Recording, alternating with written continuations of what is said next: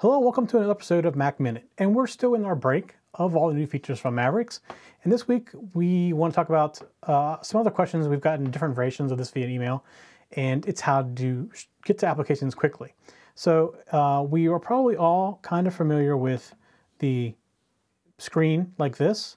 Actually, let me get me off the screen like this that um, shows you all the apps and you can scroll through. You're, I mean, it comes like that on your iPad or your iPhone. Um, but not everybody uses this. In fact, I hardly ever use this way of finding apps. As you can see, I do not have many groups set up. My stuff's just all bundled up in one big pile of junk that I couldn't find anything if I really wanted to. So the question come up is, what do we recommend? Well, I'm going to recommend that if you're new to the Mac, this is probably not a bad option for you, especially if you're coming from an iPad or an iPhone. I've been using the Mac for so long, I just don't like this particular interface. So let's get out of this interface, and there's a couple ways you can do it. First of all, if you open up your hard drive, you can always come in here and go to applications and find your applications you want to run, double click on and run it. That's a little bit of a pain, I understand. Now, last week's episode, we showed you how to turn on favorites in the sidebar. And if you open up this, I have in my favorites, the same thing, applications. And again, it's two steps. Basically, I have to, well, three steps. I have to go to here, I have to go to here, and then I have to scroll through everything. What I like to teach people to do is, let me close this down, create a shortcut. So here I have applications folder, and I want to add this to my bar at the bottom. First of all, the apps you use regularly should be down here, so you get to them.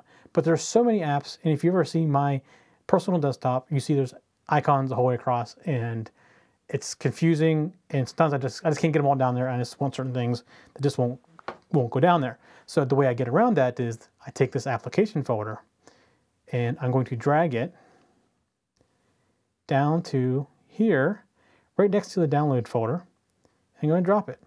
And now if you came from Windows, you're going to see something that's very similar to what you had with the start menu. I come down here, I click applications, and there's my applications, and I can scroll down through, find the one that I want. They're in alphabetical order. So if you know what it's called, you go right to where it is and you click on it and you run it. That's how you create a shortcut to the applications folder to run your app. All right, that's it for Mac Minute this week. We'll see you all next week. For show notes for this show, contacts, and more, go to the techzen dot t v website where you can get show notes for all of our shows. We love to hear from our viewers and listeners. We have an email, a Twitter, and a phone number where you can contact us for each show. For details, visit the techzen dot t v website and get the show details. You can also make a video and upload it somewhere like YouTube or Vimeo, and then just send us a link. You never know, you may see your video in a future show. You can get all of our shows delivered automatically to your favorite device by going to your favorite podcast website like iTunes and subscribing. Each of our shows also has a YouTube channel you can subscribe to to get regular updates. Our shows are also available on most internet radio networks like Stitcher and TuneIn Radio. You can also watch and listen to our shows on Xbox, TiVo, and Roku. You can even find us on your Zoom.